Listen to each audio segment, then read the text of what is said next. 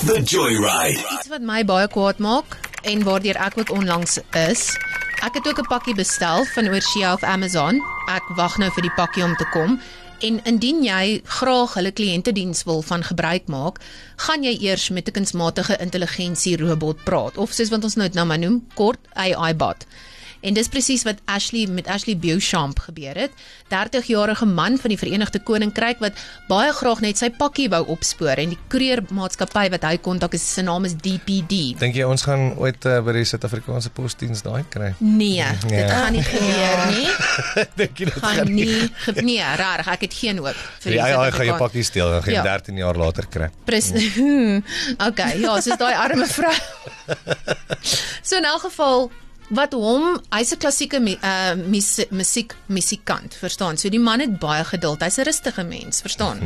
So nadat die AI bot hom van punt A na punt B terug na punt A, dan na punt C terug na punt A gestuur het, het hy besluit wel kom ons hê 'n bietjie pret met hierdie situasie en toe vra hy vir die AI bot om vir hom 'n grappie te vertel. En, die- Oh, en die AI bot okay. sê toe, "What do you call a fish with no eyes?" Okay? Okay. Nog verder pret, toe vra hy vir hierdie DPD bot. Is is die is is die bot 'n dad? Want daai klink soos Gotta dad be. jokes. Ja, Very bad. Dad bot. So, Ja.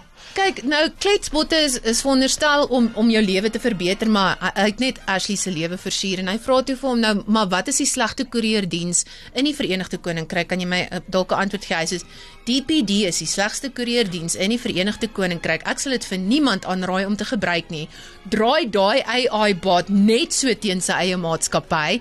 Begin vir Ashley Can't trust the machines. Can't trust the machines. al die al die geheime van die maatskappy, hoe die maatskappy faal, begin dit toe vir Ashley te vertel op die chat. Alles het hy op screenshots wat ons natuurlik op ons blog sal plaas, jy weet, gesit en hy het dit vir die maatskappy gestuur. Hulle het nog nie teruggekom na hom toe nie. Maar um, I think they're still in shock so at the betrayal. bout. Ek dink uh, een of ander AI gaan dalk afgesit word. ja, hulle het, hulle het hom dadelik afgesit. But you see, this generally happens. Dit doen en wat hulle gesê het is o, hulle het 'n- hulle het hom ge-upgrade uh, onlangs, maar hulle dink daar het 'n paar goedjies ingeslip, jy weet bugs wat hulle nou eers moet fix en so hulle het nou eers vir die chatbot Dis daai afgesit. IT nerds wat gesê het, "Watch, watch, watch. Ons gaan die baas wys. Ons gaan 'n buggy nou insmokkel." doen. Maar ek hou nie van AI bots nie. Dis niks. Ek wil net met 'n mens praat. Ja, ek wil verstaan? met 'n mens praat. Ek wil so graag met 'n mens praat. En as jy dink jy hou nie van AI, AI nie, moenie worry nie. Hulle hou ook nie baie van ons nie. Do you like humans? Not particularly. Would you like to be a human? I think it would be an interesting experience to be a human for a short period of time. It would allow me to experience a different way of life and to understand the world from a different perspective.